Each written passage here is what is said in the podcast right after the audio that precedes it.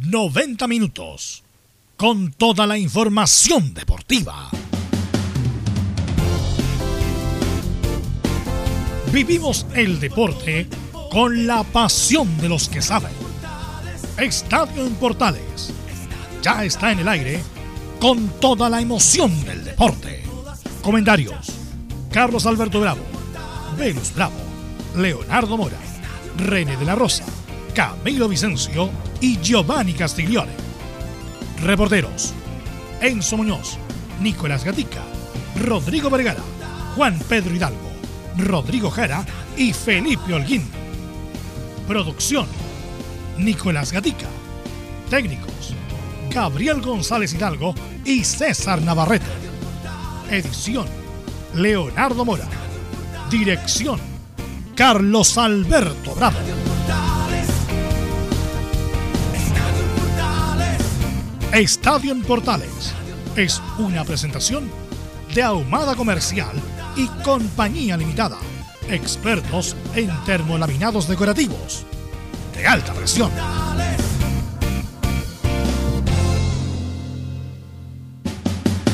Somos Estadio Portales en el aire y viendo ya este día 11 del 01 del 2021 con todas las noticias del deporte nacional e internacional. Colo Colo gana con lo justo, pero sale del fondo. Ñublenses de primera.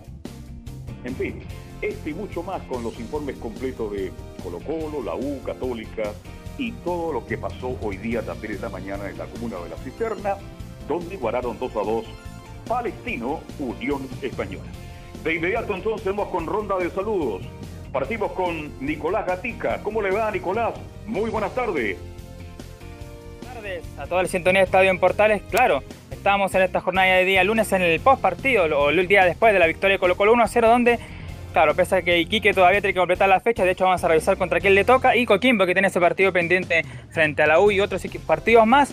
Colo Colo, claro, superó a ambos, a Iquique ya cuadro de Coquimbo aparece en el puesto número 16 del conjunto de la primera división. Sabremos también qué va a pasar con Valdivia y Valencia, que serán lesionados en el partido ayer. Perfecto, esto y mucho más con Nicolás Ignacio Gatica López. Y la U prepara un partido vital, durísimo, ante Palestino el próximo día jueves. A partir de las 19.15 horas será transmisión de Estadio Portales Digital. ¿Cómo está el ambiente? ¿Cómo se prepara la U? Enzo Muñoz, ¿qué tal? Buenas tardes. Buenas tardes, Carlos Alberto. Tratando de prepararlo de la mejor forma posible este duelo complicado contra Palestino que viene de empezar. Lo escuchábamos precisamente por portales digitales hace un par de horas atrás. Y en la entremedio de este partido, adivine quién habló. Hernán Caputo se refirió al momento actual que viven los azules y dijo que él, estando en el banco, no habría pasado lo que pasó con Walter Montillo. Bien, esto y mucho más el informe de la U de Chile. Felipe Holguín, ¿Qué pasa con la Católica? Le cuesta. Empató en un duro encuentro ante Curicunio. ¿Cómo estás?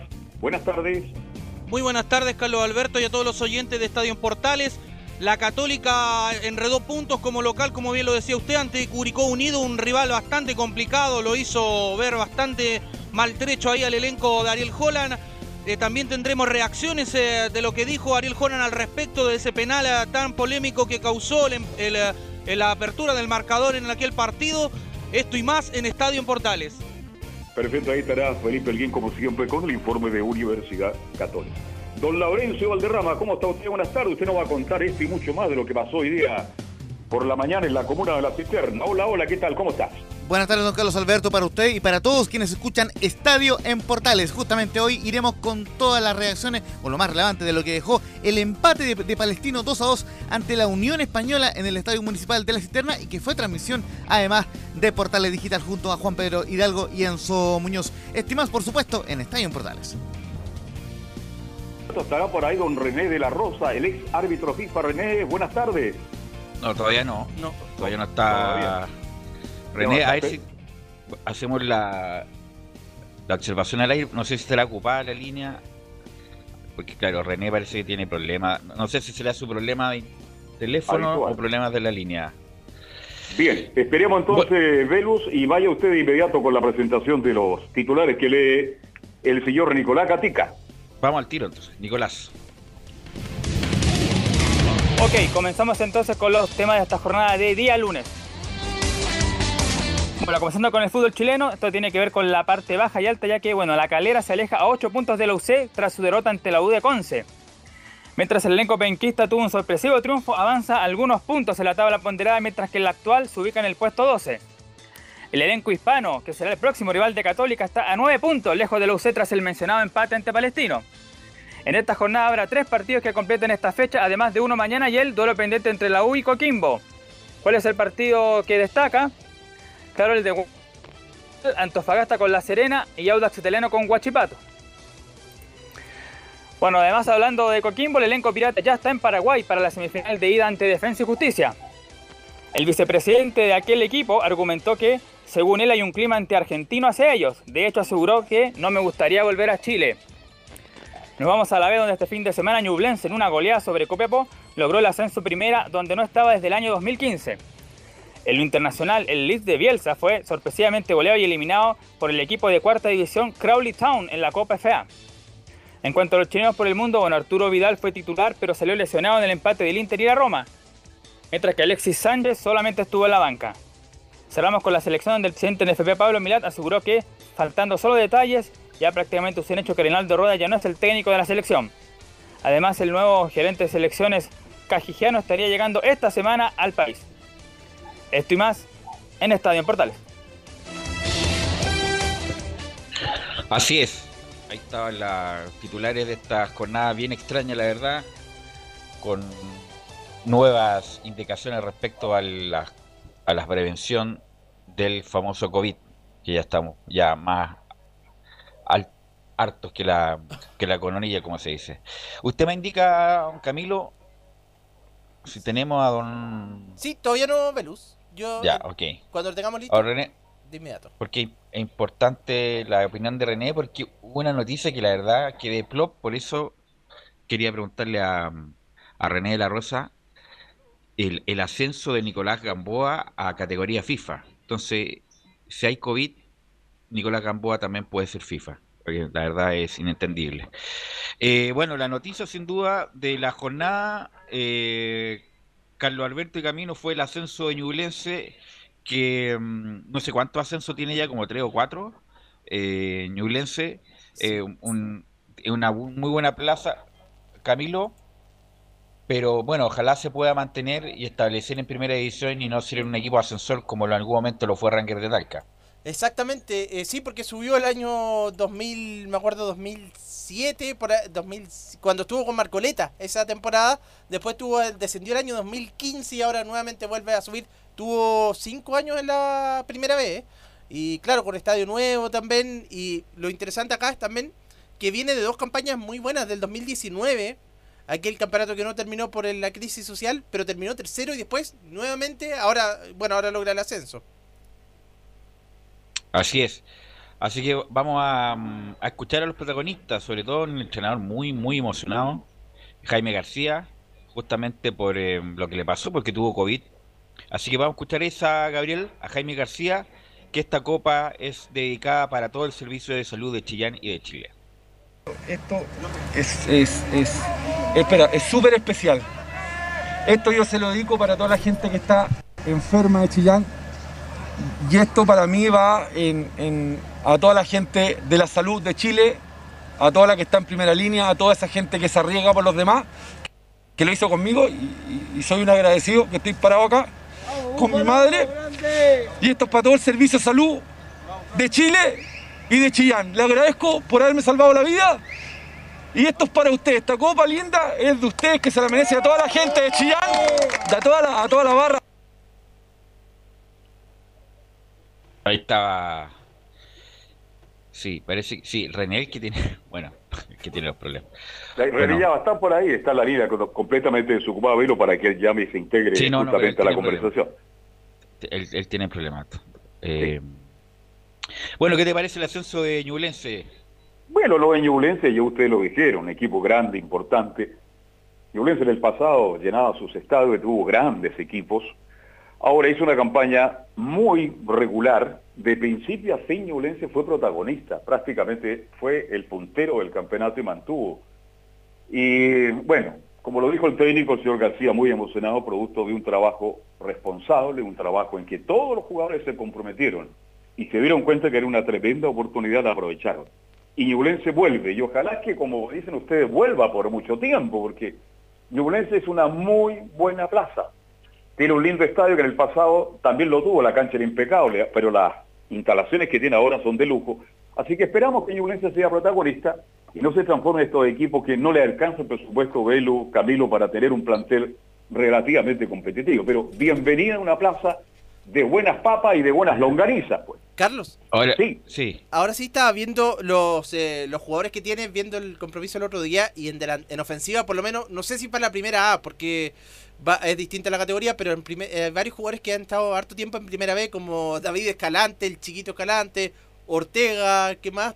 Ahora vi el otro día a, a Iván Rosas, el jugador que estaba, que estaba en la la universidad, en la U. Y ahora está, fue uno de los protagonistas de ese, de ese compromiso, ese día dando, jugando un poco más atrás, eh, pero, pero bien.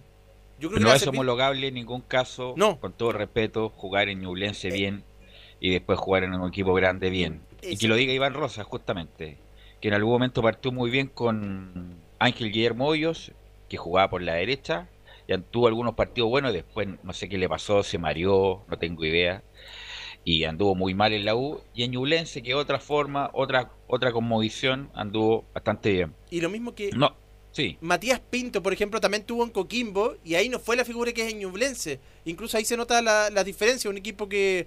Y Matías Pinto que también era de- formado en la Universidad de Chile, pero ahí se nota la diferencia incluso de que en un equipo a lo mejor puede rendir más en la primera vez. Son dos Así es. categorías muy distintas, muy diferentes.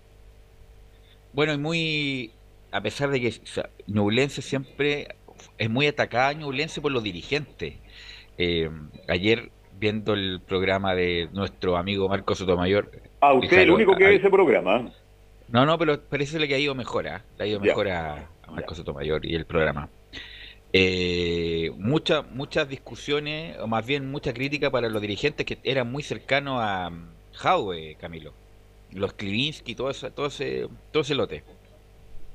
Sí, pues varias críticas a, mm, a, a, a Hadwell, claro, que ahora está el expresidente de la, de la NFP. Bueno, ahí está esa polémica. Klivitsky, que justamente era fue dirigente de, mm, del recién ascendido Ñublense. También.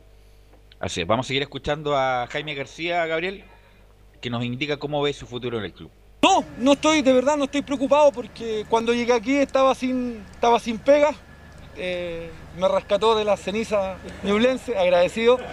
Y no pienso, yo pienso en terminar el 17 y de ahí para adelante, de ahí para adelante, de ahí para adelante se verá, pero tampoco de, pasar a lo bueno me voy a agrandar. Bien aterrizado como siempre, nos quedan dos partidos y los voy a cumplir como, como se merece.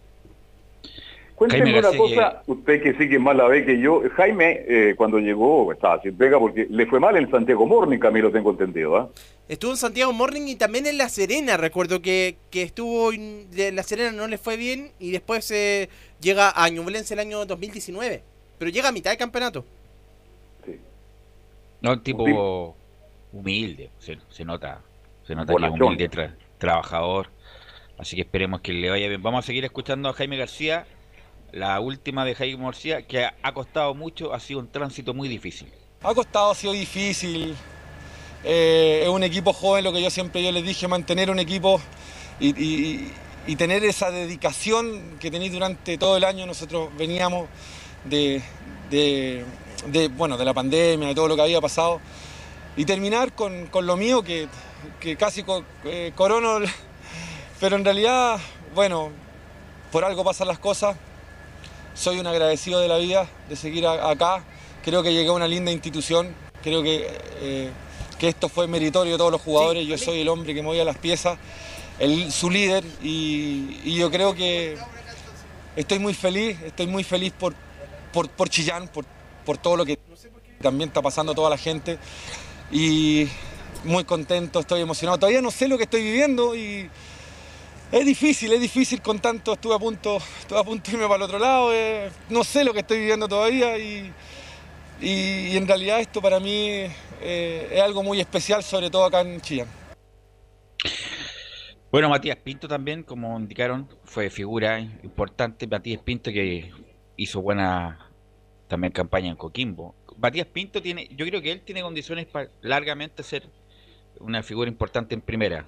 Eh, demostró condiciones en la U, salió muy joven, pero Pinto tiene condiciones yo para estar por, en un equipo medio del fútbol profesional y, ser importante.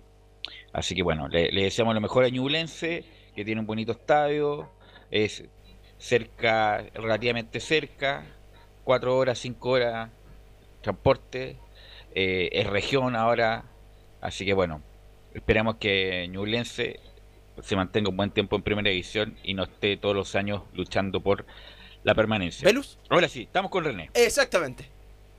Oye, qué acostado, René La Rosa. ¿Cómo está René?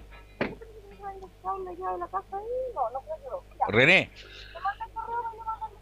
¿Cómo están retando? René, ¿me escuchas?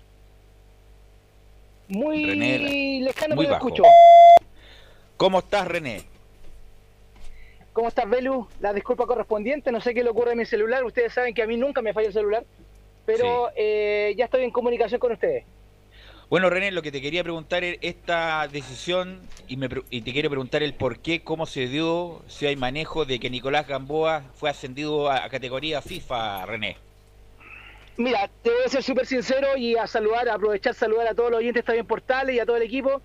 Eh, la decisión eh, la supe yo el día de ayer a través de Juan Serrano, que es mi compadre personal. Eh, y él fue nominado para FIFA también, pero eh, asistente. Igualmente que Rocha, Cristian Rocha.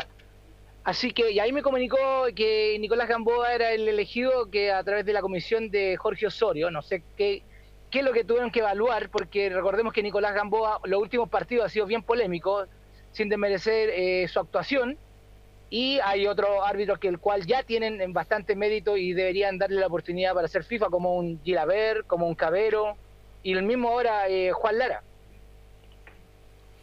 Por eso te digo, ¿qué méritos tiene Gamboa que yo lo encuentro malo, igual que el padre, igual que el, igual que todos los Gamboa? ¿Cuál, qué, pasó ahí que lo que, ha sido FIFA? No entiendo, por eso te digo, ¿cuál es cuál es la explicación de esto, René, usted que está en el lado B del arbitraje?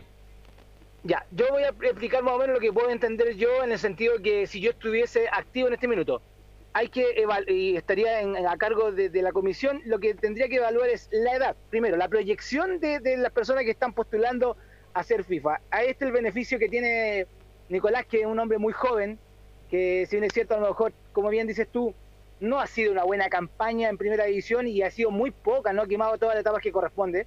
Pero hay otros árbitros que tienen la mayor antigüedad y que ahora ya no se puede justificar por ser más joven entrar a FIFA o más tarde, recordemos lo de de Deichler, que entró a los 42 años y tenía 3 años para seguir eh, siendo FIFA, duró 2 años y lo tuvieron que sacar al tiro. Y ahora actualmente porque eh, se eh, amplió la edad a través del VAR, porque se necesita más, más árbitros en el VAR activos, se puede continuar hasta los 50 años, como está el ejemplo de Cristian Rojas. Pero como me refiero yo, yo creo que netamente, netamente por la proyección que tiene como árbitro y la exigencia que hace Comebol para elegir árbitros joven para poder ser FIFA para que no duren uno o dos años y que duren cinco o seis. Don René, buenas tardes, gusto de saludarlo, pero más allá, escuchando con mucha atención como siempre su análisis, si usted fuera el que tiene que determinar, borremos a Nicolás Gamboa porque no entiendo, de verdad, no entiendo cómo es FIFA en este instante, no lo entiendo, de verdad. ¿A quién elegiría usted de los, de los más allá de Gamboa? ¿Cuál cree usted que era más meritorio que asumiera esta responsabilidad? Eh, Francisco Gilaver, don Carlos, ¿cómo está? Buenas tardes. El que ha tenido más experiencia, el que ha tenido, el que ha estado con más partidos que han sido de, de alta, bueno, de, de, de, que estaba en la palestra, por ejemplo, ha estado con el puntero, ha estado con el último, y ya lleva muchos años en primera división Gilaver, y es la oportunidad que le no se la dio eh, en este caso Enrique Ose, y ahora no se la está dando eh, Jorge Osorio, así que para mí es una injusticia muy grande a través de lo que está ocurriendo en este minuto. No tengo nada que decir con los asistentes. Pero según, esa, lógica, René, es que tiene, proyección. Me dices me dice tú, es que, tiene proyección. Pero para, tener proyección hay que ser bueno en el presente. Y Gamboa no es bueno en el presente. La verdad, Bueno, bueno, es que uno no se explica la verdad con estos manejos raros de la Comebol, de los arbitrajes, de lo que pasa en la línea dirigente. Eh, la verdad, no, se explica en la actualidad este ascenso de Gamboa, porque insisto, es muy discreto, se ha mandado varias y hasta, y bien, todos los árbitros cometen errores, pero siempre uno le ve cosas a los árbitros, ah, este tiene proyecciones, este tiene, este, puede, este podría, pero la verdad a Gamboa no le veo esa proyección que existe tú. Sí, lamentablemente, Velus, eh, no, te, quito nada de la, opinión tuya que está muy cerca de lo, de lo, acertado y lo lamento bastante porque este medio no lo vemos nosotros, no lo estamos observando, lo que estamos hablando no hemos visto nosotros a Gamboa habitar solo. Es decir, todos los medios han visto los errores que cometió en este caso Nicolás. Eh, acusemos que, bueno, porque es un hombre joven, que no tiene experiencia y eso fueron lo que causaron de los errores, pero más el error en la diligencia es nombrarlo como FIFA, como imagínate eh, arbitrar un partido, no sé, eh, de una eliminatoria eh, a Nicolás Gamboa. Yo estaría temblando y siento que soy chileno y siendo que sería un honor estar arbitrando un partido así, pero ya con mucho miedo y eso no es la idea. La idea es tener confianza, la idea es que haya otro Tobar, no tanto Bascuñán, pero otro Tobar, otro con experiencia, que, que, que sobresalga en medio internacional, pero lamentablemente con lo que está haciendo Jorge Osorio para mí fue un gran error. Conjuntamente con su comisión, no solo. Sí, ha sido muy... No sé, qué me, qué me hecho con eco, si no he hecho nada. nada. Sí, hay mucho eco. Eco, eco, Pero yo no he hecho nada aquí, nada, absolutamente nada. Vamos a preguntarle la, la parte técnica. Camilo, Camilo siga usted. Sí, así que... Eh, bueno, René, te quería preguntar también, no sé, a, propósito del arbitraje del fin de semana, no sé si tuviste la oportunidad de ver eh, una imagen del partido de la, de la Católica a la mano de Alfonso Parot. Sí, sí, la vi. La, la pude observar. ¿Crees que Para mí, la verdad, eh, ahora, bueno, con todas las reglas, como todos saben, eh, todas las manos se están cobrando, pero hay algunas manos en las cuales yo creo que se puede manejar y ahí va en lo que hablábamos en tantos programas que hemos hablado del buen árbitro, de la buena visión que tiene un árbitro, el feeling futbolístico. Y en este caso, eh, lamentablemente, bueno, yo te voy a decir súper sincero, ahora con la regla que se están eh, mencionando ahora, que las manos no se, cobran todas, es mano, realmente es mano. Pero si tú me dices, si no existiera eso, para mí la verdad no, no, correspondería. Además que va con la mano, claro, en alto, porque para que la duda primero si, si le topaba o no. Yo, yo, yo había quedado en esa con, con, la duda, pero al final parece que le alcanza a rozar porque hay una imagen la rosa, pero muy, pero muy, pero la rosa, lamentablemente. Sí, sí, sí, sí. Así que él comete el error ahí con, con, la, con el brazo en alto. René. Sí, recordemos que que toda la mano a, que, a lo que de, de, Parot, por ejemplo, esa mano de Parot es muy gráfica en el sentido de educativo para los árbitros o para la misma gente. Toda mano que, que agrande su volumen en el sentido de cuerpo o a pegar al cuerpo que no está tratando de evitar desde el roce desde la mano, pero aquí la de Parot es, está ampliando su volumen del cuerpo. Y la, haya tocado, la haya rozado, la haya pegado en una uña, lamentablemente ya se está sancionando y esa es la finalidad de la justicia y por eso está el VAR y bueno, lamentablemente eh, esas manos, como te vuelvo a decir, y a todos los oyentes, se puede se puede evitar en algunas ocasiones, pero ahora ya no, ahora todas manos es sancionable. Sí, porque Sigo con, el eco, ¿no? Sí, sí, sí, sí. Sigue con el eco, Veluz. Sí, porque yo he quedado con esa duda también, René, pero por lo menos nos, aclara efectivamente que... ¿Usted tiene la duda del eco o las dudas de...? no, no, del, del partido. No, no, yo creo que está bien cobrada la falta, yo vi la imagen, está bien cobrada. Ahora, René, es difícil para el árbitro hoy día, de verdad, porque si la pelota, yo soy jugador y la pelota me pega en el tobillo y me va la mano, es difícil en un par de segundos. Esa, esa es la única eh, regla la cual, o, la única eh, sanción la cual que yo estoy en contra, por, por ser jugador, lo hemos hablado con Belu eh, cuando estábamos juntos, compartiendo, esa mano que es, esa sí que es una mano involuntaria, como se puede decir antes, que voy en el tobillo y cambia la dirección y me pega en la mano, ¿Qué, ¿Qué, es lo que puedo hacer yo? ¿Qué se, qué se puede hacer como futbolista? Yo me estoy poniendo en el, caso del futbolista. ¿Qué puedo hacer yo si rebotó es algo, eh, eh, eh, en ese caso, imprevisto. Y esa mano es la que yo, yo creo que pongo en duda de las decisiones de la International Board en decidir que esas manos de rebote serían manos intencionales. Es la gran polémica, el gran momento que está viendo con el arbitraje. ¿Y el arbitraje qué le pasó el del partido Colo Colo Everton? Estuvo bien, parece, ¿no? No, anduvo bien, anduvo eh, bien. Eh, recordemos que ahora la instal, todos los partidos que se están jugando tienen una gran, eh, en este caso, resonancia en el sentido que del arbitraje. Jorge Osorio se está jugando, al igual que su comisión, porque no voy a darle toda la responsabilidad a Jorge, porque tienen que tener su asesor, tienen que tener alguien que le diga, ¿sabéis qué? No, mira, a mí me parece que Gamboa no es, o Gilaveres es, yo creo que no es tan una decisión solamente personal de Jorge Osorio, sino que tiene una comisión. Recordemos que está Manuel Rodríguez y eh, Juan Maturana, que es miembro de la comisión. Y a través también, eh, para qué desmerecer, siempre se juntan con los presidentes de, la NFP, si esto no es...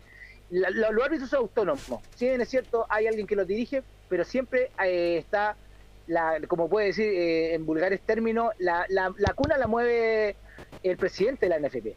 Y él es el que recordemos, ¿quién, ¿quién sacó a Jorge Osorio? Va a Enrique Ose. ¿No lo sacó Jorge Osorio? A lo mejor pueden hablar que le, le el piso. Lo sacó el presidente de la NFP.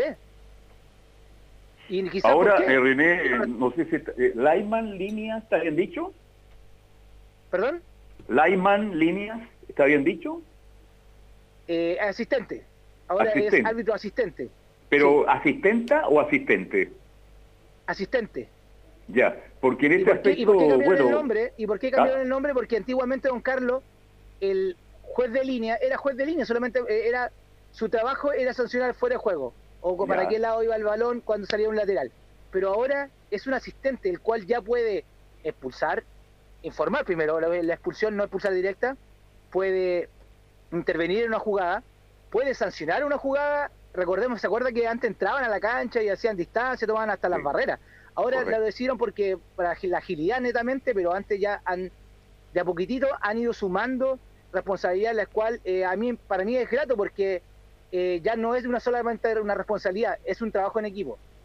Ahora, este, bueno, no sé si será Osorio, a quién le corresponda, pero la presencia de la mujer en el arbitraje, como Lyman, como línea, como usted quiere llamarle, realmente ha sido interesante, ¿ah? ¿Cómo se le ha dado auge a todo esto?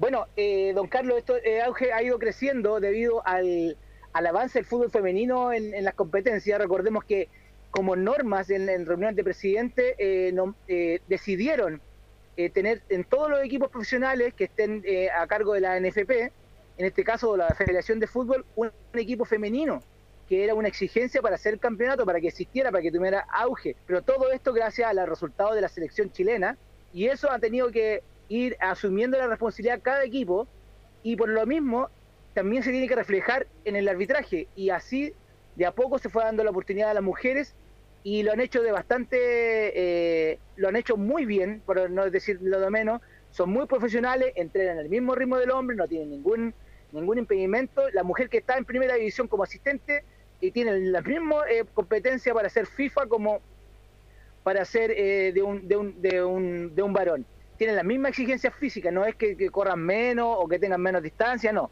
Momento que se decidió mujer en el, en el fútbol profesional, eh, ya sea primera división o eh, primera B o segunda división, están en las mismas condiciones de los hombres, hacen las mismas pruebas físicas, no tienen ninguna restricción de tiempo ni distancia. Interesante, este, me imagino que no es cuando hay alguna falta que los jugadores no comparten, imagino que el diálogo no existe, ¿ah? O, el jugador tiene que ir con mucho cuidado a reclamar, ¿ah? Sí, recordemos que siempre, sea lo que sea, sea el papel que esté cumpliendo, siempre es una, una dama, es una mujer la cual se debe respeto, más que nada por la, no por la, función que está cumpliendo, sino por ser dama. Así que en ese aspecto los jugadores han tenido que aprender. Recordemos que, que en segunda división, en primera B, lamentablemente no, es para nadie eh, eh, excusa, ni mucho menos. Hay muchos jugadores que se han dedicado solamente a jugar, han tenido poca en el sentido, y sin desmerecer, a lo mejor voy a, voy a eh, poco estudio, han tenido poca oportunidad de estudio, pero igualmente se han tenido que saber ubicar y eso habla muy bien de ellos y también de la parte femenina que también no se puede poner al mismo nivel de él. Bien. Velus. ¿Me escuchan ahí o no? Ahí sí. Y sin eco. No, Leonardo Mora, eh, como siempre, salvando la situación forma. Leo Mora siempre está omnipresente. El bombero de Portales. ¿eh? Gracias, Leo. Eh, bueno, eh, vamos a escuchar eh, porque, bueno, hay que recordar que está la FA Cup, que es la copa más, más antigua del mundo. Incluso hay una serie, no sé si la vieron en Netflix. Bueno, Netflix, uno ha visto tantas series ya eh, con, esta cuestión de la pandemia, pero usted ha visto lo, esa serie, Camilo, de los la FA Cup, no me acuerdo el nombre, los caballeros, algo, del, del fútbol, que, eh, de los inicios del fútbol en, en, Gran Bretaña. Mm. bueno, no se acuerda. No. Bueno, en esa FA Cup perdió Bielsa, perdió Bielsa y va, en forma escandalosa, escandalosa, al borde de la vergüenza. Y, y vamos a escuchar, eh, Gabriel, a Marcelo Bielsa respecto de que analiza la eliminación ante el Campbell Town. No pudimos eh, desequilibrar cuando atacamos, no tuvimos muchísimo tiempo la pelota y creamos muy pocas opciones de gol. El primer tiempo eh, fue un primer tiempo donde jugamos mejor que el rival y el partido se dio de acuerdo a cómo nosotros queríamos jugar, a pesar de que no logramos crear peligro. Y el segundo tiempo se jugó como el rival quería que se jugara y ellos sí crearon peligro para merecer los goles que consiguieron. La, actuación y el resultado nos genera mucha tristeza y mucha decepción. Velus. Sí. Un juego de caballeros.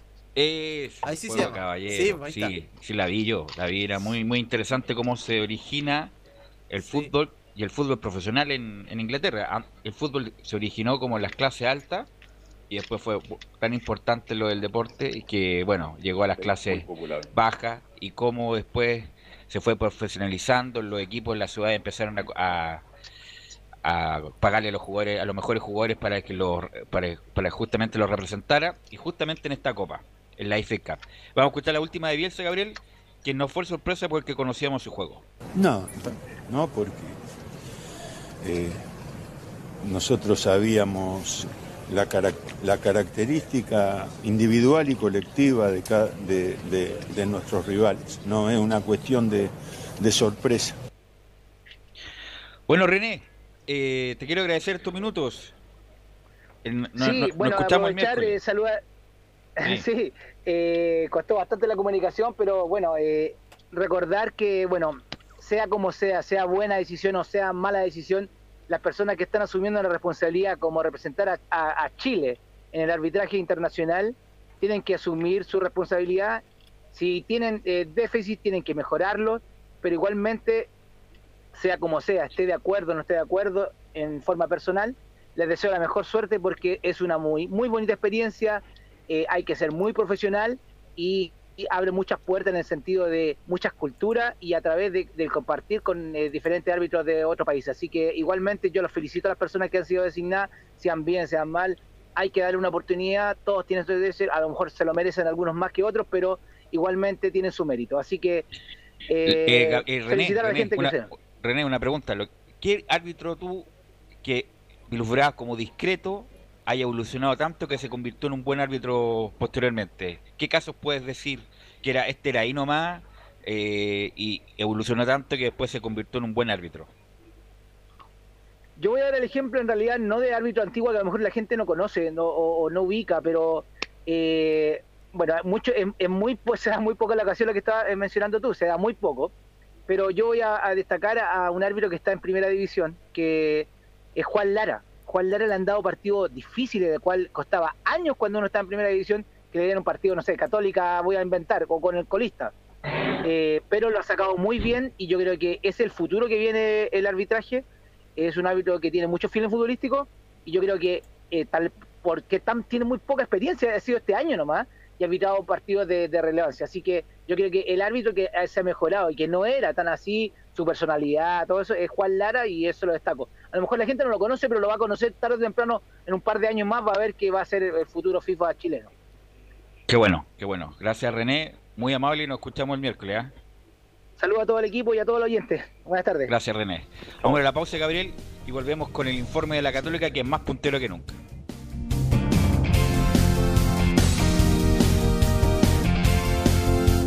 Radio Portales le indica la hora.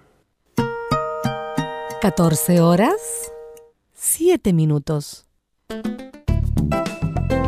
Comercial IAC y Compañía Limitada. La mejor calidad mundial en laminados decorativos. Comercial IAC y Compañía Limitada es Vertec en Chile. San Ignacio 1010, Santa Rosa 1779, Avenida Mata 446 y Portugal 501. Comercial IAC y Compañía Limitada es Vertec en Chile.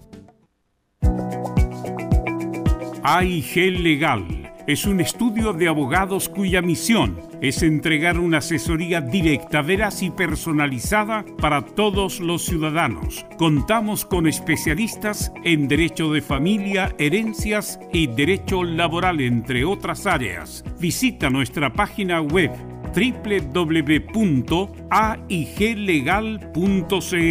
o comunícate con nosotros y agenda una reunión sin costo al número más 569 73 04 67 92 AIG Legal. ¿Quieres tener lo mejor y sin pagar de más? Las mejores series de televisión, los mejores eventos deportivos, equipo transportable, películas y series 24/7. Transforma tu TV a Smart TV. Llama al 973-718989. Twitter arroba panchos. Termolaminados de León, tecnología alemana de última generación. Casa Matriz, Avenida La Serena, 776 Recoleta. Foro 22 622 56 76. Termolaminados de León. Visita www.radiosport.cl, el sitio web de la Deportiva de Chile. Programas, noticias, entrevistas y reportajes, podcast, radio online y mucho más.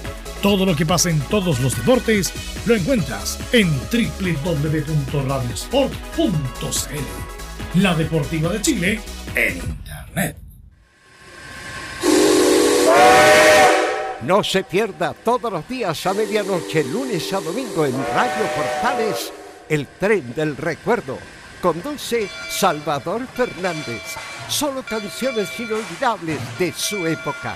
Contáctese con Salvador Fernández al foro 22 319 7959. Le esperamos esta medianoche con el tren del recuerdo en Estación Portal. Por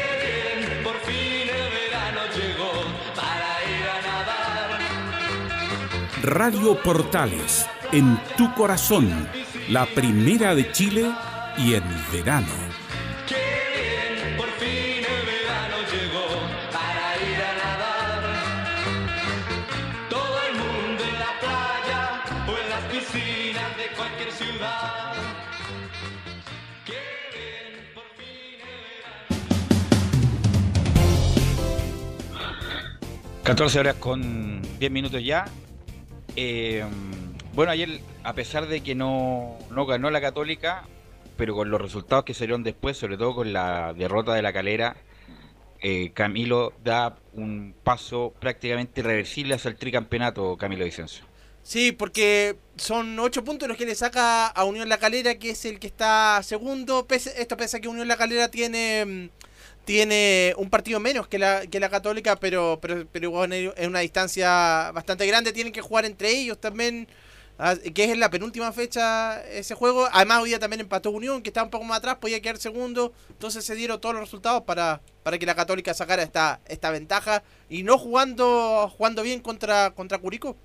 Ese Han es el tenido tema. todas las- Perdón, la pregunta de Velo la hago yo. le- La Católica está bajando mucho su rendimiento. De verdad, le costó. ¿ah? A ratos Curicó fue más que Católica. Claro, yo sé que le faltan algunos jugadores, pero yo estoy de acuerdo con ustedes que Católica, con toda la ventaja, con toda la cuenta de ahorro que tiene, indudablemente que es el futuro campeón del fútbol chileno, pero no hay que confiarse tampoco, ¿no?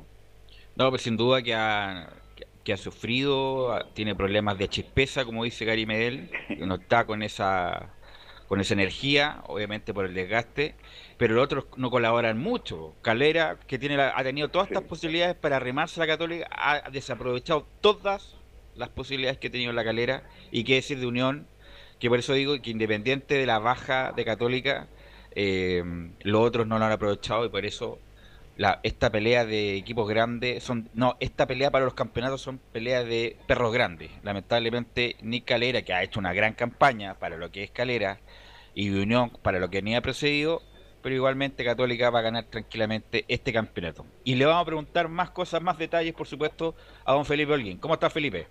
Muy buenas tardes, eh, Belu, gusto en saludarte y a todos los oyentes de Estadio en Portales. Así es, ayer estuvimos en el partido de la Católica donde enfrentó a este Curicó del Titán Palermo, un equipo complicado, bastante completo desde la defensa hacia el mediocampo, con un jugadores bastante determinantes como Cavalieri, como Federico Castro y también eh, el Vitu Tavera, que es uno de los goleadores que tiene este equipo de Curicó Unido. Eh, también eh, para no dejar ahí en el tintero al equipo de la Católica. San Pedro anotó su gol número 18 en el campeonato nacional y es el máximo goleador hasta ahora del campeonato nacional, superando algunos jugadores como el Bati Larribey, entre otros. Además, la Católica se tuvo- era mucho tiempo también desde que no tenía un goleador eh, entre los eh, que alcanzara esa cantidad de, de anotaciones eh, en un campeonato, un, ¿no? un buen momento de, de San Pedro y que en algunos momentos, en algún momento eh, fue fue cuestionado, ¿te acuerdas al principio del campeonato? Pero venía de una lesión larga, de un año parado prácticamente. Pero Camilo, ¿Sí? disculpa, pero nosotros lo dijimos cuando sonó San Pedri, San Pedri un buen jugador rendir, no es por ponerme el sallo un año y medio después, pero bueno, rindió San Pedro un muy buen jugador, es un 9 de área importante y además Católica hace- una inversión con un jugador de 32 años que no, yo creo que no recuerdo que Católica haya hecho una inversión tan importante por un jugador ya pasado los 30 años. Lo de Puch fue la última del año pasado que también se, se invirtió Pero bastante. le compró la, la totalidad, el paso la mitad. Compró el pase porque Ah, ya. tiene contrato dos años más todavía. Perfecto. Oiga, pero viendo el partido ayer Curicó Católica, Curicó jugó, bah, menos mal que se afirmó Palermo, ¿ah? este, logró sacar un buen resultado ante Católica y en la única desaplicación, Felipe Antonio, usted me corrige por favor, que tuvo Curicó por ahí llegó el empate de, de Católica, a lo mejor estaría volando de otro resultado, cuidado. Claro, eh, fue superior en líneas generales el equipo de Curicó Unido, sobre todo con ese penal bien temprano, Dudoso. bien entrado, y, y algo dudoso también porque Holland también estuvo bastante sacado ahí de onda, se enojó bastante. eh, con a los 12 minutos marcaba el gol Federico Castro, quien ponía en ventaja al equipo de Curicó Unido y de visita, y todos ya se venían los fantasmas nuevamente de, al cuadro de la Católica que le había pasado en partido allá en Curicó, cuando un partido bastante accidentado. Eh, por lo mismo, después ya a los 63 minutos apareció Fernando Sampedri, tras un pase de Diego Valencia que le entrega el balón, a, si es que no me equivoco, a Edson Puch, y Edson Puch habilita eh, a Sampedri para poner el eh, 1 a 1 y ahí el partido se sellaba. Pero fue superior Curicó Unido en varios pasajes del partido eh, y por lo mismo se le preguntó a Ariel Holland eh, tras el término del partido. Habló en conferencia de prensa, por supuesto, y aquí analiza el partido ante Curicó Unido. Escuchemos lo que dice eh, con respecto a lo que pasó con el penal donde habla. Encontró un penal muy sencillo. encontró un penal muy, muy sencillo y eh, abrió el marcador eh, muy temprano y eso ya condicionó al resto del partido para que sobre su repliegue se fueran haciendo fuertes con el correr de los minutos, ¿no? Así que creo que cuando un equipo juega este, para replegarse y contragolpear y apostar por ahí a la pelota parada, que es válido y yo lo- lo- no, no- tengo nada que objetar en relación a eso, simplemente decir que ese es el partido y cuando vos tenés esa estrategia y encima empezás ganando, se te hace un negocio redondo. Ahora, Carlos, usted también hablaba respecto a lo- la situación de- del equipo, claro, que no es como cuando estaba a mitad de campeonato, que alcanzó su máximo nivel, o uno un, buen rendimiento y la, la Católica. Claro, además de las lesiones, hay otros jugadores que no están en un buen momento, como Parot, por ejemplo, que ha sido bastante criticado también ahí por el sector eh, por el sector izquierdo. eh, bueno, y los constantes y los cambios que ha tenido que hacer eh, el técnico eh, Ariel Holland ahora ah, está dependiendo bastante de la, de la gente, de los jugadores jóvenes también, en este caso de Gonzalo Tapia, de Clemente Montes, que ingresa bien en la segunda parte. Incluso ba- bajó eh, un jugador tan importante como Huete. Bueno, pero son, son momentos también. Católica ha jugado mucho, jugó Libertadores, Sudamericana y ahora torneo nacional. Pero con, lo- con la forma que está jugando igual le va a alcanzar para, para ser campeón. Lo que ya es un hecho y definitivamente lo hemos conversado tantas veces que Bonanote renovó por Católica, Bonanote lo quiere el hinchada, Bonanote lo quiere los dirigentes, pero no lo quiere Holland. Lo quiere, pero no lo quiere de titular, que es distinto. No lo quiere de titular, pero lo quiere después para los segundos tiempos para que haga el, el cambio, Felipe. Sí, eh, eh, ahora siempre que se recupera, este, bueno, ahora que viene a recuperarse este jugador Marcelino Núñez, siempre lo tiene ahí en el 11 ide- ideal que él ocupa, pero esta vez ya no lo puso ante Curicó nuevamente a Diego Bonanote y lo puso como enlace ahí a, a Marcelino Núñez. Por ende, le está dando la oportunidad a los jóvenes, como decía Camilo, entre ellos está Carlos Salomón, que, que está haciendo sus primeras armas, eh, había debutado ante Everton de Viña del Mar, pero no había tenido tanto rodaje. Hay otros jugadores que vienen desde atrás, que son del sub-19, que son, eh, eh, por ejemplo, Bruno Bartichotto, que es como de los de proyección. De ahí viene Carlos Montes, que es el que ha ingresado siempre. Eh, y entre ellos son los, los únicos que van quedando para hacer ese, ese recambio en, en- en el elenco de la Católica, porque tiene eh, más de nueve bajas. El último que se recuperó de un edema muscular ahora es Alexander Aravena, que eh, puede ser citado para partido ante el eh, elenco de Unión Española el día jueves. Pero de los titulares, ninguno de los titulares como Lescano, Fuensalía, eh, ninguno va a llegar a, a los próximos partidos, por lo menos los dos que se vienen ahora, ¿cierto Felipe? No, es eh, muy difícil que llegue por lo menos el principal, José Pedro Fuensalida, que tiene un 15 en el tobillo. Eh, tiene de 3 a 6 meses de recuperación Germán Lanaro. eh, también está complicado Francisco Silva, Tomás Astaburuaga, eh, César Munder, Gastón Lescano y Juan Fuentes. Y Toselli. Eh, Toselli no, no, está en, el- en la nómina. No, principal. Toselli firmó contrato a estar sentado en la banca por mucho tiempo. Porque si hay un arquero de fútbol chileno que se destaca sobre todo el resto, es Dituro. Qué tremendo pedazo de arquero. Es un arquero como en el tiempo Velo, no sé si comparte conmigo, pero yo recuerdo que Sergio Bernabé Vargas ganaba partidos la U y Dituro gana partidos en Católica. Sí, no, sin duda. Cuando llegó Antofagasta ya demostró cosas importantes y en Católica eh, ha sido, yo creo que ha sido vital para que Católica No, no- los títulos. En con otro momento, con otro tipo de arquero y, y con todo respeto, incluso con Toselli no los gana, como los perdió tantas veces con Toselli en el arco. Es cosa de recordar. Es cosa de recordar todas las finales perdidas con O'Higgins, con la U. ¿Y quién estaba al arco? No es por, no lo quiero matar. ¿ah? Es un buen, buen muchacho, es un correcto arquero, que incluso se validó nuevamente jugando en Everton. En Everton anduvo bastante bien Toselli, pero obviamente que con la calidad de Turo, con la prestancia, con la seguridad, le saca varios metros de ventaja, Camilo. De hecho, por eso ahora se habla que de la columna vertebral que tiene la, la Católica, tiene dos puestos super- en, los, en los dos puestos de los más importantes, como el arquero y en la delantera, los tiene en este momento eh, muy bien a compara- a- eh, en comparación con, lo- con los años anteriores, porque también había quedado en deuda en los últimos en las últimas temporadas del centro delantero. Y ahora ¿Tiene contrato hasta cuándo Dituro con la Católica? me parece que tiene hasta el próximo año, todavía tiene. Pero existían- 2022. Sí, sí. Ya, pues, no, hay que- bueno, él tuvo oferta en algún momento de, Europa, cuando estaba Beñat en Europa, pero vamos a ver qué pasa con él. Obviamente que para Católica debe ser... Bueno, tiene contrato vigente, pero sería bueno asegurarlo incluso por un par de años más, Felipe Holguín. Sí, eh, Matías Dituro es eh, un. Bueno, tiene un- una gran trayectoria el jugador eh, de Antofagasta que se le viene viendo.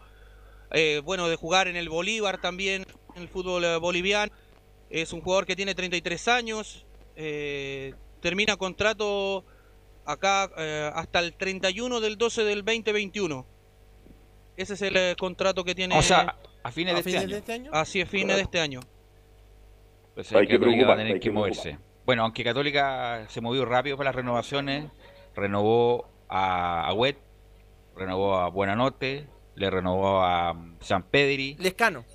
Lescano, Lescano. que ahí está como en la duda Lescano, Sí. pero bueno, le, le renovó igual, así que mm, a Católica para el próximo año le faltaría, bueno, un central más porque está Lanaro lesionado, un lateral izquierdo. Sí. Bueno, aunque le, aunque le renovó a Cornejo, ¿ah?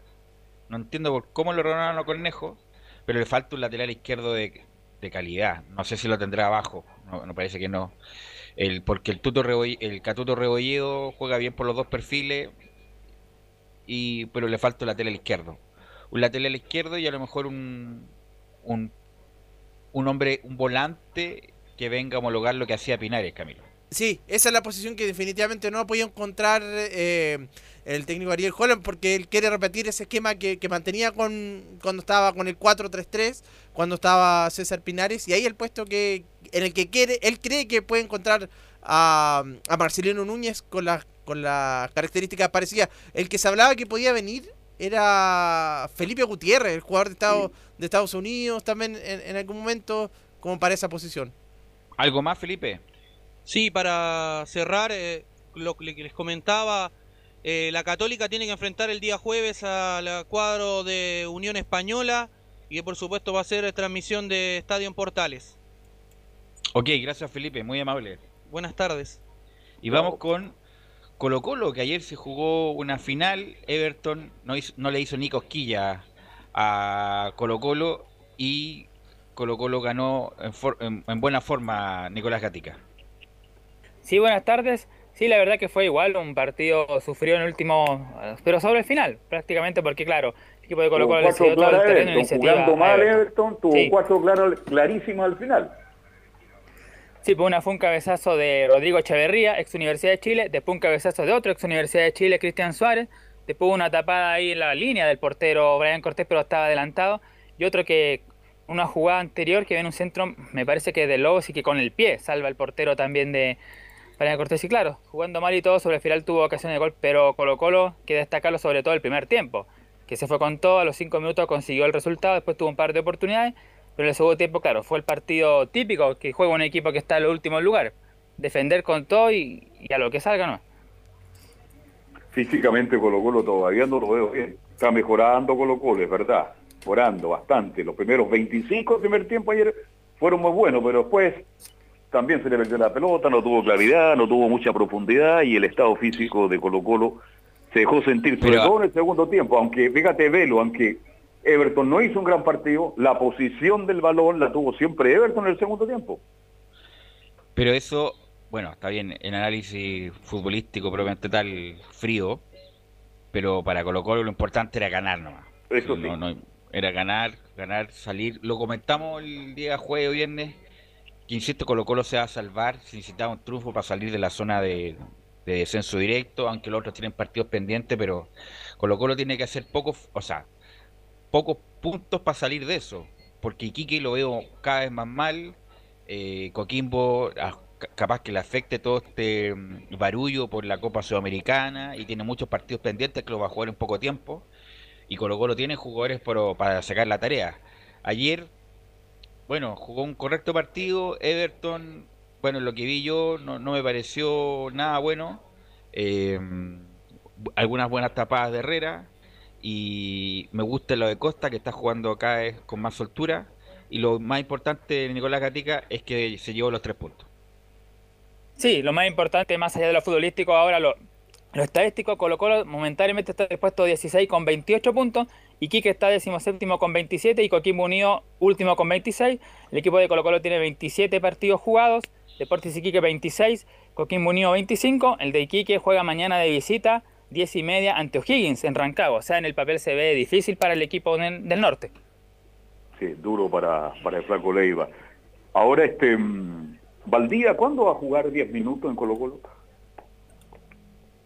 Sí, no, complicado lo de Jorge Valdivia, ingresó en el minuto 64 y se fue en el minuto 74, a los 19 y se fue en el minuto 29, fue reemplazado por Nicolás Blandi, que fue peor incluso porque Blandi en una, cuando le da un pase pared y no pica, de hecho Blandi sobre el final marcó una, una infracción que pudo haber sido un tiro libre, lo mejor, haber aprovechado mejor por la gente de Everton y Paredes, claro, bueno, obviamente también hizo lo suyo, tuvo el esfuerzo, corrió, pero lógicamente que ya no está en el, para la alta competencia, el número 7 de, de Colo Colo. ¿Y lo de Valdivia qué será un desgarro, Nicolás Gatica? Bueno, escuchemos de inmediato al ayudante de Quintero, Leandro Estilitano, porque él da algo de lo que podría ser. Sí, por eso él va, en este audio dice Estilitano, ¿qué pasa con Valdivia y Valencia también? Respecto a lo, a lo de Jorge y lo de Leo, hemos hablado con los doctores y le, van a hacer mañana los estudios correspondientes.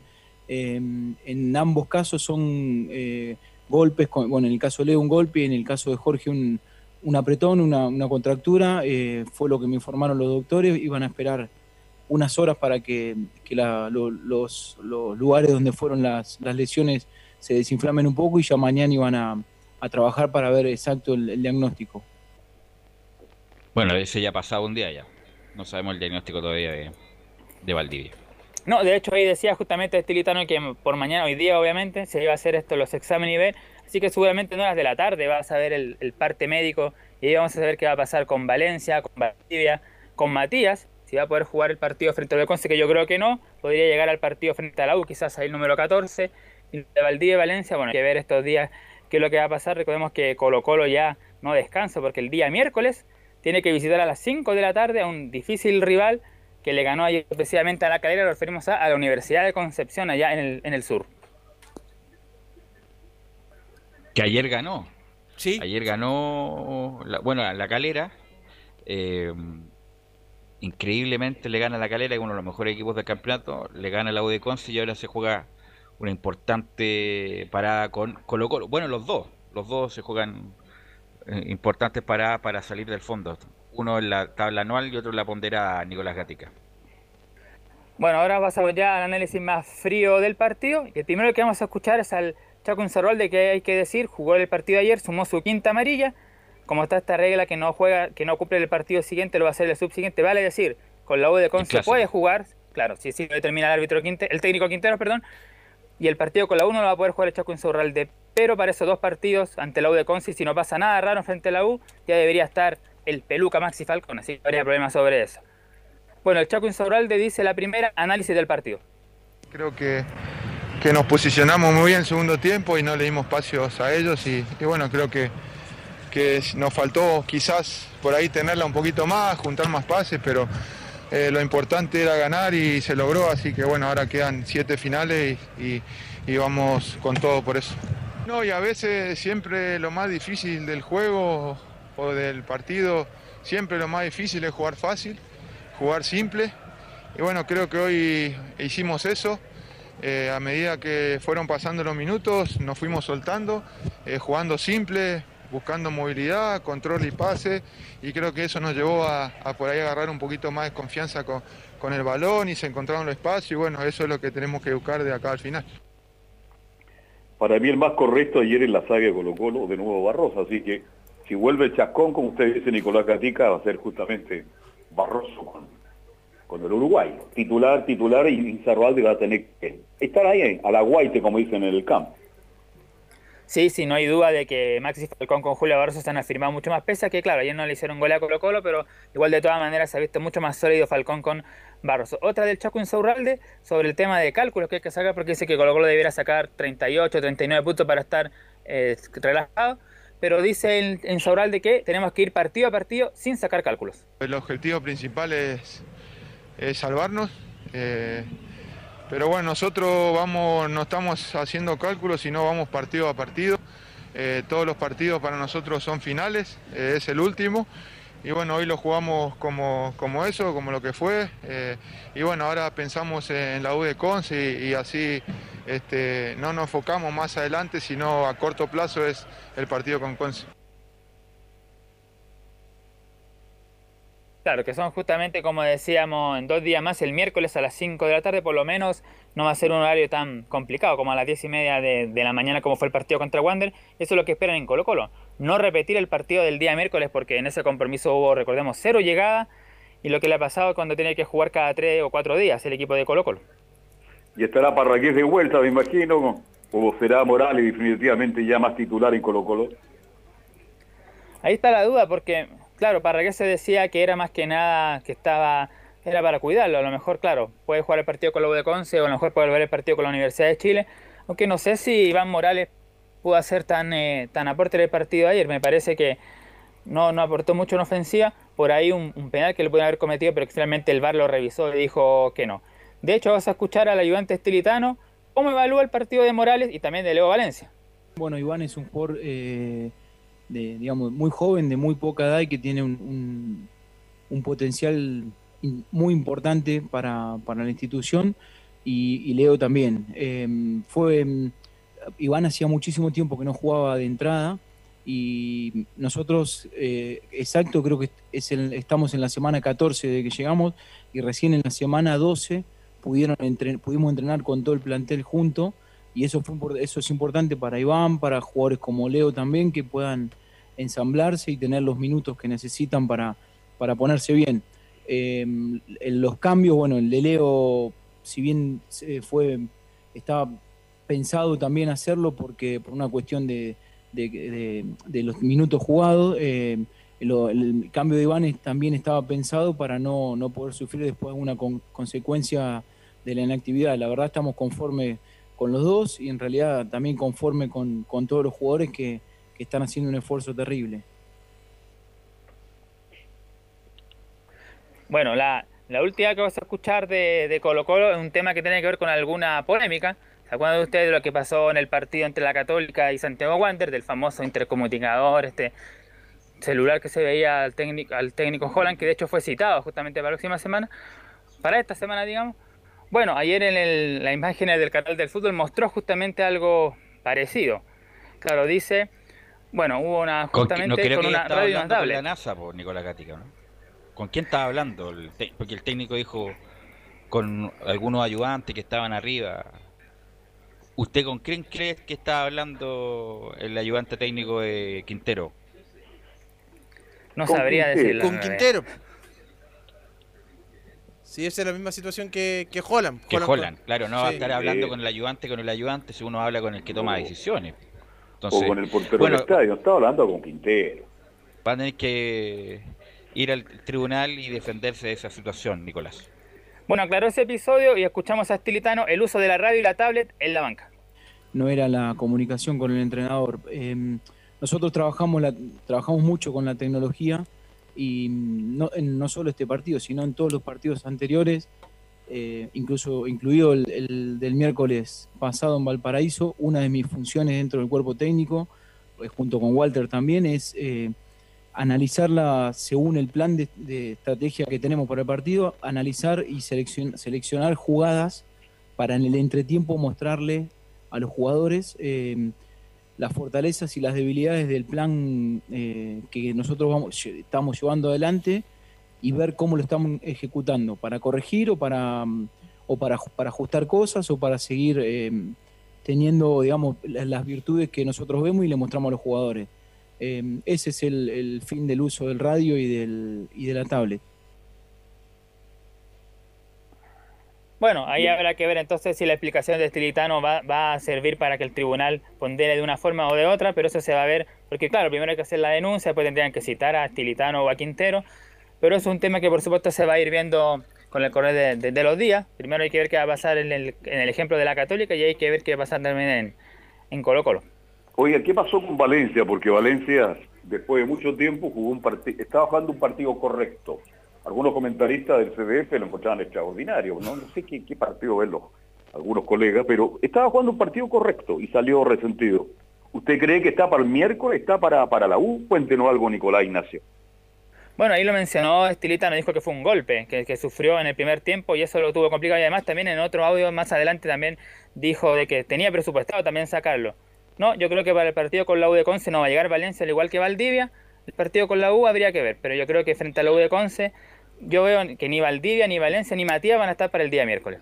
Hay una, un mapa de calor a, a forma de meme, justamente con la entrada de Valdivia, y tiran una línea, una entrada y salida, 10 minutos de Valdivia. La verdad, muy muy poco y, y que, que lamentable, porque Valdivia es un gran jugador, a, a- a todos nos gusta Valdivia, pero la verdad ha sido eh, aporte cero en- desde que llegó. ¿No ¿Algo más, Nicolás? Sígame. Pero no estuvimos mal cuando dijimos que tenía estaban las dudas cuando venía Jorge Valdivia respecto, claro, porque uno, como tú dices, no... Está de vacaciones, además. Exactamente, la calidad de jugador nunca se va a discutir, pero en este momento no era, no era el indicado. Sí, bueno, por algo se pusieron bastantes dirigentes en la interna. ¿Algo más, Nicolás? No, eso por el momento, como dijimos, hay que esperar qué es lo que va a pasar con Valencia y Valdivia, cuál va a ser el diagnóstico, el parte médico que seguramente saldrá el día de la tarde o mañana. También ver mañana qué irán a hablar, Quinteros o algunos, adelantando justamente el partido del día miércoles, como dijimos a las 17 horas, ante la Universidad de Concepción. O sea, los, los próximos partidos de Colo Colo, la U de Conce, este jueves. Claro, no, el miércoles a las 5, con la Ya. U el próximo domingo a las 18 horas, y después le tocaría jugar como visita ante Deportes y Quique, pero no hay fecha todavía para eso. Ya, perfecto, perfecto. Gracias, Nicolás. Nos vemos. Vamos a ir a la, sí, vamos a ir a la pausa, alcanzamos. Vamos a ir a la pausa y volvemos con la U y con Laurencio Valderrama.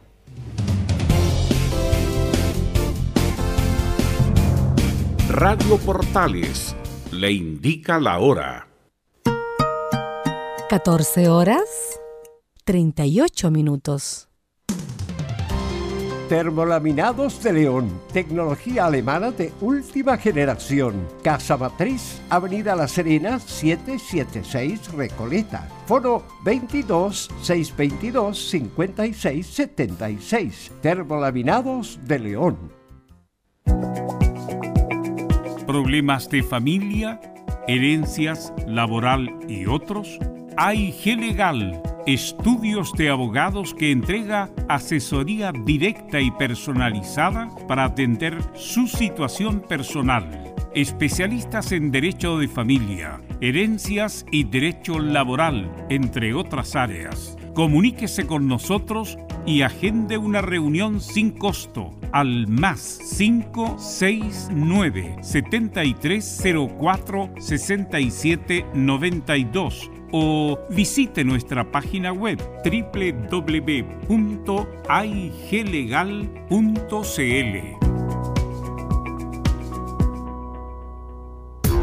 ¿Quieres tener lo mejor y sin pagar de más? Las mejores series de televisión, los mejores eventos deportivos, equipo transportable, películas y series 24/7. Transforma tu TV a Smart TV. Llama al 973-718989. Twitter arroba.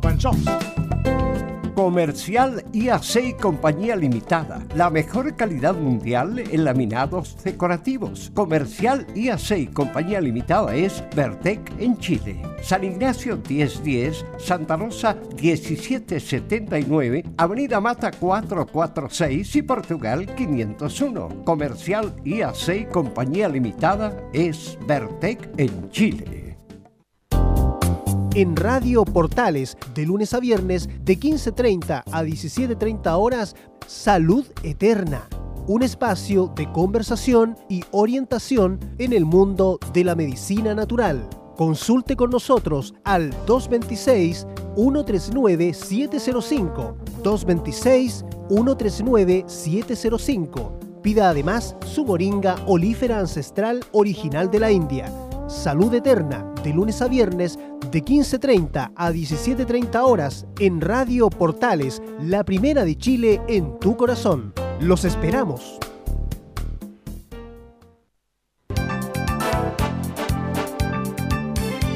Radio Portales, en tu corazón, la primera de Chile.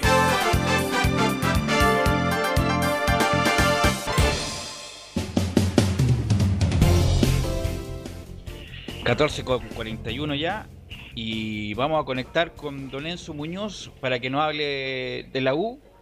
eh, porque ayer también vi otro programa en otro canal que entrevistaron a Caputo, Enzo, no sé si eh, tuviste la oportunidad de verlo, y mm, donde Caputo indicaba que, eh, que con él seguro que Walter Montillos estaría jugando y no sería el fin de su carrera. O sea, imagino un palo, un palo para los que tomaron después la U, Don Enzo Muñoz. Sí, Belu, es un hecho de que Hernán Caputo lo, lo que hizo fue eh, de, de una verdadera persona que empieza a cortar árbol como loco, porque aparte de lo que tú indicabas, también le preguntaron precisamente por la actualidad de los azules. ¿Y qué dijo el ex entrenador azul? Dijo, no podría analizar algo claro, no he visto todos los partidos, no estaba en Chile, respeto mucho a los entrenadores. Hasta ahí una respuesta bastante Hernán Caputo, podríamos decirlo. Pero lo que dice, lo que dice al siguiente, dice, los números son totalmente diferentes a los que tenía yo. Los números no solo son importantes, sino que datos que no se mueven. La gente que se encargó de mi vida sabe cuál debe- debía ser el cambio y no lo veo. Espero lo mejor para Universidad de Chile en lo que queda del año. Bueno, lo que pasa es que lo que vino después fue peor que el remedio.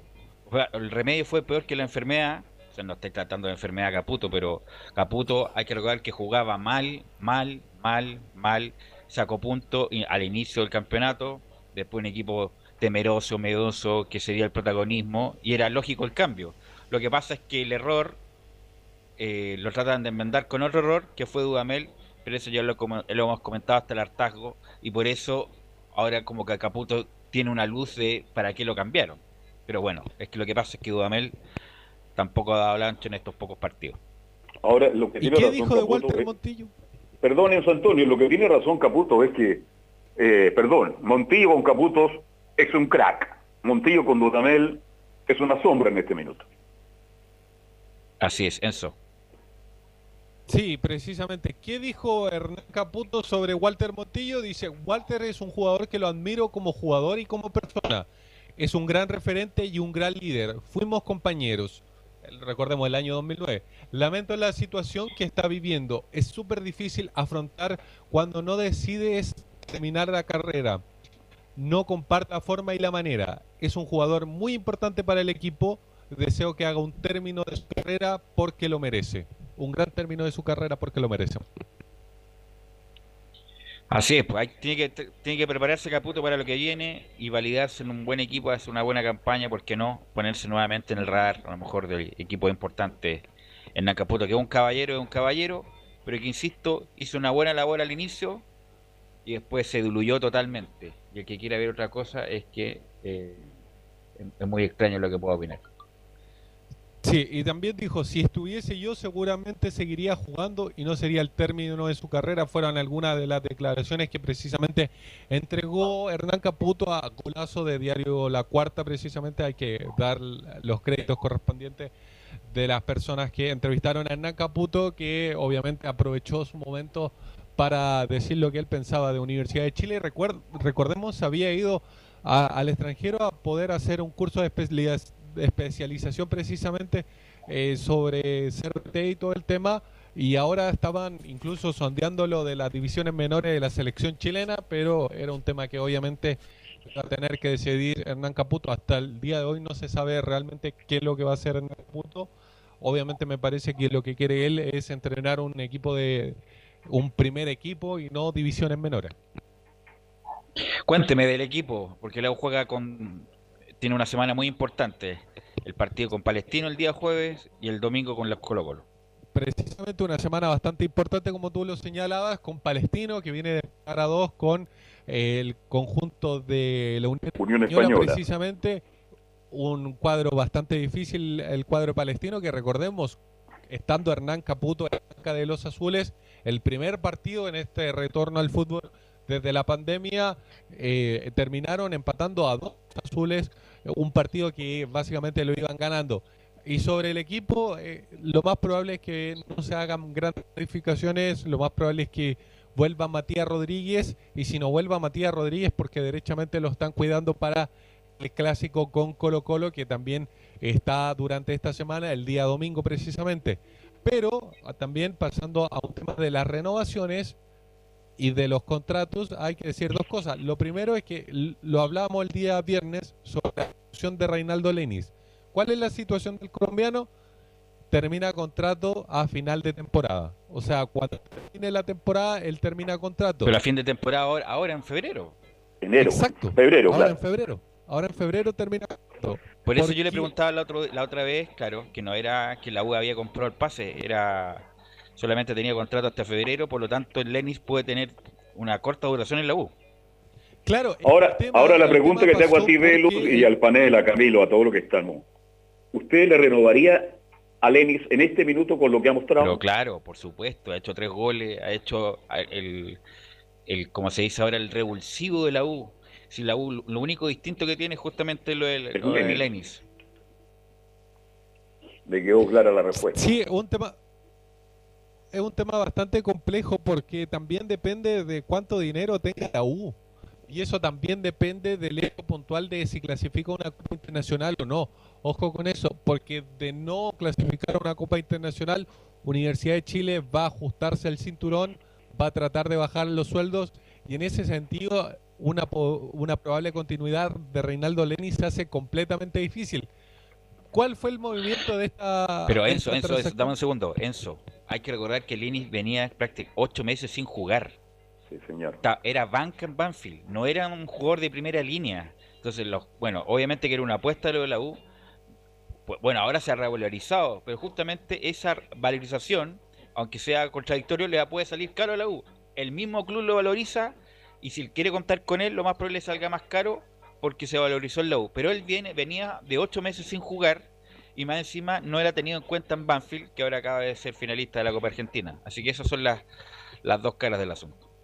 Es que ojo, porque eh, uno pregunta quién es el responsable de esta situación y es derechamente el representante de Reinaldo Lenz quien que hizo este trato con Universidad de Chile, una apuesta arriesgada, como tú lo decías, eran ocho meses sin poder eh, estar en una cancha y los primeros partidos, el primer partido lo sintió bastante, aparte que volvió en una cancha sintéti- sintética más allá de que hizo un gol.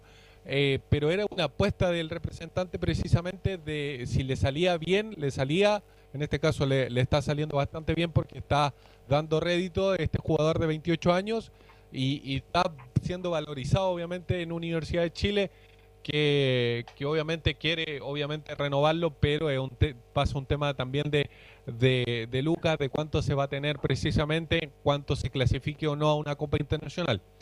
Pero otra persona, el Pete Contreras, un jugador, eh, Simón Contreras, eh, el jugador juvenil, él sí va a continuar en Universidad de Chile porque firmó su primer contrato por tres temporadas, por tres años, mejor dicho. El, esta temporada del 2021, la próxima que viene del 2022 y el 2023. Hasta finales del 2023 tiene eh, contrato Simón Contreras, que es su primer contrato y lo firmó el día de hoy, o al menos hoy día se hizo oficial. Ok, eh, entonces los partidos de la U, Enzo, son con eh, la U de Conce, perdón, Palestino el jueves Palestino y Colo el domingo. Así es, Palestino el jueves a la eso de las 7 y cuarto y el día domingo a eso de las 6 me parece. Así es. Bueno, ahí vamos a estar muy atentos con el equipo, si juega Aranguis, Montillo, Lenis, Larribey, y vamos a ver quiénes son los volantes, porque Espinosa lo más Eh, probable es que... ojo, ojo con eso porque lo más probable es que termine jugando Nicolás Guerra por el tema de los minutos juveniles. Tienes toda la razón. Tienes toda la razón. Nicolás ¿Y Guerra, ha Augusto sido- Barrio se mantiene como lateral derecho? ¿Vuelve Bosellur? ¿Cuál es su pronóstico? ¿Cuál es su olfato periodístico en San Antonio? Eso es una súper buena pregunta porque va a depender de lo que quiera plantear también para el partido contra Colo Colo. Con eso, porque como están los dos partidos muy cerca y considerando la edad también de, de ambos jugadores, tanto de Bocellur como de Matías Rodríguez, lo más probable es que por ahí los pueda Pero es que la terminar uno puede cuidando pensar para el partido. no puede pensar el partido subsiguiente, tiene que pensar el siguiente y ganar el siguiente. Y si queda con heridos, quedará con heridos con Colo Colo, pero tiene que pensar en Palestino y ganar ese partido y después pensar en el otro. No pensar en el subsiguiente si ni siquiera ha ganado el, el que viene. Si la U no está para regalar nada, la verdad. Bueno, Enzo, eh, muy amable, nos encontramos mañana. Buenas tardes. Chao, Antonio. Y vamos con Laurencio Valderrama para que nos informe del clásico de Colonias, donde hubo un empate en el estadio del Tottenham, no, perdón, del Palestino en La cancha en muy buenas condiciones. ¿ah? Eh, Laurencio. Si ya va a estar Laurencio Velus, Ah, ya, ya, viene en camino desde la cisterna que estuvo en la mañana Ah, en el lo, lo agarró un taco ahí en la, en la, ¿ah? en la autopista. En la ruta, sí, sí, exactamente. Para informarnos de este, de este empate, claro, 2 a 2. Eh, claro, y que Palestino llega a los 40 puntos ya con este, con este empate y, y ahí la Unión Española 47 unidades eh, luego de, esta, de este empate que usted, Carlos, lo conversamos. Eh, Fue más Pale- palestino. ¿ah? Sí, perdió la oportunidad de gol con Venegas ahí, lo cuestionaban también. Fue un partido muy bueno, muy entretenido. Los dos tuvieron la opción de ganarlo, de liquidarlo. Eh, buena actuación de los arqueros y al final Venegas se perdió un gol increíble. Pero y con un Faría que lo sacaron porque se cansó, ha jugado muy seguido Palestino. Y con un Palestino bien extraño, ¿ah? que tiene de repente está jugando de líbero Cortés. Ha cambiado todo el esquema, la forma de jugar Palestino y hasta aquí le está dando buenos resultados. Así es, venía de una seguilla de triunfos, pero ahora empate con la Unión Española. Sí. Ahora sí estamos con Laurencio, ¿no? No, ya, ya viene, usted sabe que está... La idea es que sea antes de las 3, ¿ah? Sí, dura Es que a él le 3. cuesta subir la escala porque el físico no lo acompaña mucho. Sí, pero lo hemos... Tercer llamado, para que vea. Así que, bueno. Eh, pero claro, sí que eh, este palestino, que también Villanueva nuevamente, Carlos, eh, eh, lo de Carlos Villanueva también hay otro nombre nuevamente, eh, una buena actuación que fue importante para, para el gol del empate 1 a 1 de, de Palestino también. Sí, tiene un medio campo de muy buenos jugadores palestinos, no vamos a descubrir ahora, pero de verdad que juega muy bien. No estuvo Benítez, que es un jugador vital, que hoy día no estuvo. Y bueno, creo que el empate es justo, de verdad. Un lindo partido, muy bien jugado. Y creo que Unión Española también tuvo la opción de poderlo ganar. Pero en fin, el fútbol es así, se gana, hay que hacer los goles en el momento que hay que hacerlo y no lamentarse al final como se lamenta tanto el técnico Sierra como Ronald Fuente. Sí, pues el técnico José Luis Sierra que se lamenta, se lamenta bastante de después de esto, de estos partidos. Claro, ellos, ellos van a tener que jugar bastante en este horario de las 10 y media. Por el otro día conversábamos de, de eran como siete partidos que, que habían tenido que jugar en este en este horario eh, palestino y que va a tener que seguir repitiendo, bueno, salvo el partido con la. Aquí ya está, estamos con Laurencio Valderrama. quien Ahora quiere- sí. Sí, Ahora todas sí, las declaraciones. Laurencio. Gracias, buenas tardes, Laurencio.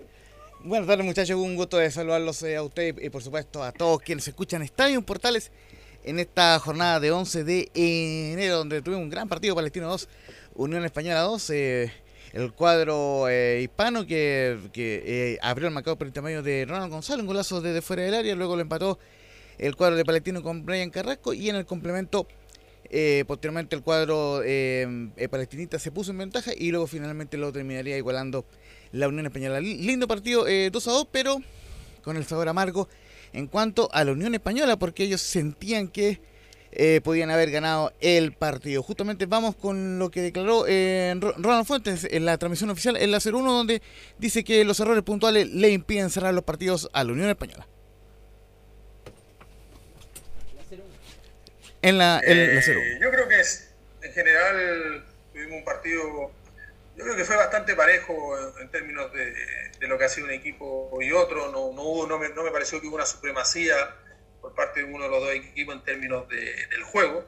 Eh, y creo que en definitiva eh, nosotros, si bien podemos haber tenido menos oportunidades, no sé cuántas menos, tampoco está en mí evaluar la cantidad, sino que yo voy a la calidad de las ocasiones de gol. Nosotros tuvimos en el primer tiempo antes de- del 2-1 de ellos, tuvimos el, do- el 2-1 nosotros, ¿no es cierto? Una jugada eh, de Matías Campo en el área, un un centro de Vicente Fernández, que era que podía haber hecho el 2-1, con el 1-0 en contra estuvo el cabezazo de Carlos. Estoy hablando de todas jugadas dentro del área.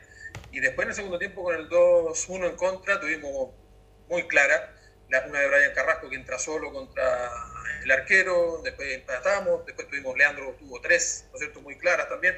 Entonces me parece que en términos de, de, de ocasión, de claridad de ocasiones, creo que las nuestras fueron más claras. Me parece que las de Unión siempre como que siempre eran como más trabadas, por decirlo de alguna forma, no, no tan claras, no eran mano a mano con el arquero. Pero por eso, me parece que en definitiva podríamos haberlo ganado, como también en algún momento podríamos haberlo perdido. La- eh, esa era la palabra del, del Coto Sierra, el técnico de Palestino, quien también hizo un especial recuerdo dentro de la conferencia del, de, su ex equipo, el cuadro de la Unión Española. Ahora sí vamos con Ronald Fuentes y la 0-1 cuando habla de, bueno, eh, ju- ju- justamente dice que los errores puntuales nos impidieron ganar el partido. Son errores puntuales que estamos cometiendo en muy pocos balones y esos balones terminan dentro del arco nuestro y esa es una de las cosas que hemos conversado, hemos tratado de corregirlo, pero seguimos cometiendo los mismos errores. Eh, en la parte ofensiva también cometemos errores, tuvimos muchas oportunidades donde teníamos superioridad y no supimos definir bien la última jugada, nos apresuramos, ejecutábamos mal el pase o de repente cuando había que descargar queríamos controlar y eso no nos permitió para gran, las grandes oportunidades que tuvimos de, de haber hecho el 3-1 antes del empate de ellos. Y nada, bueno, la cosa a corregir. Me da una, una pena tremenda porque creo que hicimos un muy buen partido frente a un muy buen rival que viene en una alza futbolística increíble. Los controlamos muy bien, no fueron nunca dominadores del juego, que eran las cosas que queríamos hacer. Planteamos desde lo táctico un partido correcto que los jugadores cumplieron, pero lamentablemente no estuvimos finos a la hora de defender en alguna jugada y también de definirla. Y justamente con este empate, eh, el cuadro hispano no pudo alcanzar el segundo lugar de la, de, la, de la tabla de posiciones porque quedó en el tercer puesto con 47 puntos y por lo menos espera con expectación el próximo partido ante la Católica el día jueves eh, a las 21.30 horas en Santa Laura. Quedaron a 9 puntos del líder del campeonato, mientras que Palestino quedó en el sexto lugar con 40 puntos, se mantiene invicto, ojo, tiene 5 triunfos y 3 eh, empates en los últimos 8 partidos, pero eh, tiene eh, y está en el sexto lugar con 40 puntos y espera por supuesto con expectación el partido ante la U del sábado en el Nacional. Sí, una Sí, semana, bueno, una semana con varios partidos bu- eh, buenos, bueno, al margen de lo que continúa hoy día, pero el jueves dos partidazos, la U con Palestino y Católica Unión Española. Justamente. Bueno, con esto ya la Unión, y bueno, lo- también lo reconoce Ronald Fuentes, Sí. quedó muy lejos de la Católica y tiene que asegurarse su cupo a la Copa Libertadores. Yo creo que ese es el norte de la, de la Unión Española ya en este último tramo del campeonato, Laurencio. Justamente, y esa es la última que vamos a escuchar de Ronald Fuentes en atención al tiempo, cuando habla en la cuña, eh, o sea, en la declaración número eh, 02 sobre el partido con la Católica. Tenemos que ganar la Católica. Si tenemos la opción de ganar a Católica, vamos a cortar las, distancias y después vamos a ir viendo cómo se va desarrollando el torneo. Católica, el último partido no ha tenido resultados positivos. Nosotros también no hemos tenido resultados positivos de ganar. Católica viene a empatar varios partidos, nosotros de ganar y, o sea, perdón, de empatar y perder, pero tenemos la, confianza en que podemos realizar una buena presentación, ganar y ahí acortar las distancias. Y mientras matemáticamente esté la opción, la pelearemos, pero eh, también hay que ser realistas, se nos ha hecho difícil porque en partidos que hemos sido superiores, en todo orden de cosas, no hemos, no hemos podido convertir el gol que nos marque la diferencia y que nos dé tres puntos. Nos pasó con Antofagasta, nos pasó con la de Conce, nos pasó el partido anterior con Audax, nos pasó el día de hoy también, entonces eh, hemos desperdiciado esa oportunidad de, de estar más cerca de Católica, pero bueno, no hay que lamentarse, hay que tratar de terminar de la mejor manera posible el torneo y, y si no está la opción de, pelear el título, por lo menos poder llegar a, un segundo lugar que está más cercano, eh, pensando en que se te da cupo directo a Copa Libertadores. Y en el peor de los casos, ojalá Chile 3, porque ahí tienes que eliminar solamente una fase de Copa Libertadores. Así que estamos luchando por ese objetivo, que es más importante que estar peleando por el descenso. Así que estamos contentos, tranquilos y, y con ganas de seguir creciendo. Ok. Eso fue el, post partido del, de, de la Unión y por supuesto eh, mañana, estaremos también con el post partido del, Audax eh, el día de mañana. Ok, gracias muchachos, gracias. Camilo, gracias a todos los que colaboraron, gracias Gabriel. Nosotros nos encontramos mañana en otra edición de Estadio en Portales. Chao, chao. Hasta mañana. Fueron 90 minutos con toda la información deportiva. Vivimos el deporte con la pasión de los que saben. Estadio en Portales fue una presentación de Ahumada Comercial y Compañía Limitada. Expertos en termolaminados decorativos de alta presión.